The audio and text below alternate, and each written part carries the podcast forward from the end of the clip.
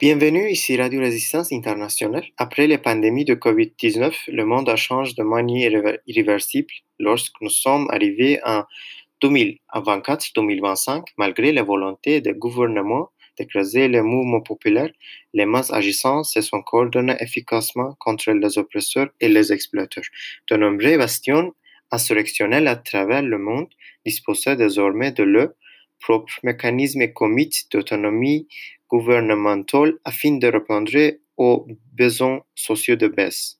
En outre, ils sont capables de maintenir le peuple public sans outils d'oppression tels que la police ou les agents secrets des gouvernements, au lieu des soi-disant mesures de santé des gouvernements pour gérer facilement les masses, les gens sont descendus dans, dans les rues et ont assuré leur propre solution à la pandémie et à la crise du capitalisme. Partout dans le monde, le système financier est supprimé par les masses et au lieu de cela, des marches communes sont créées.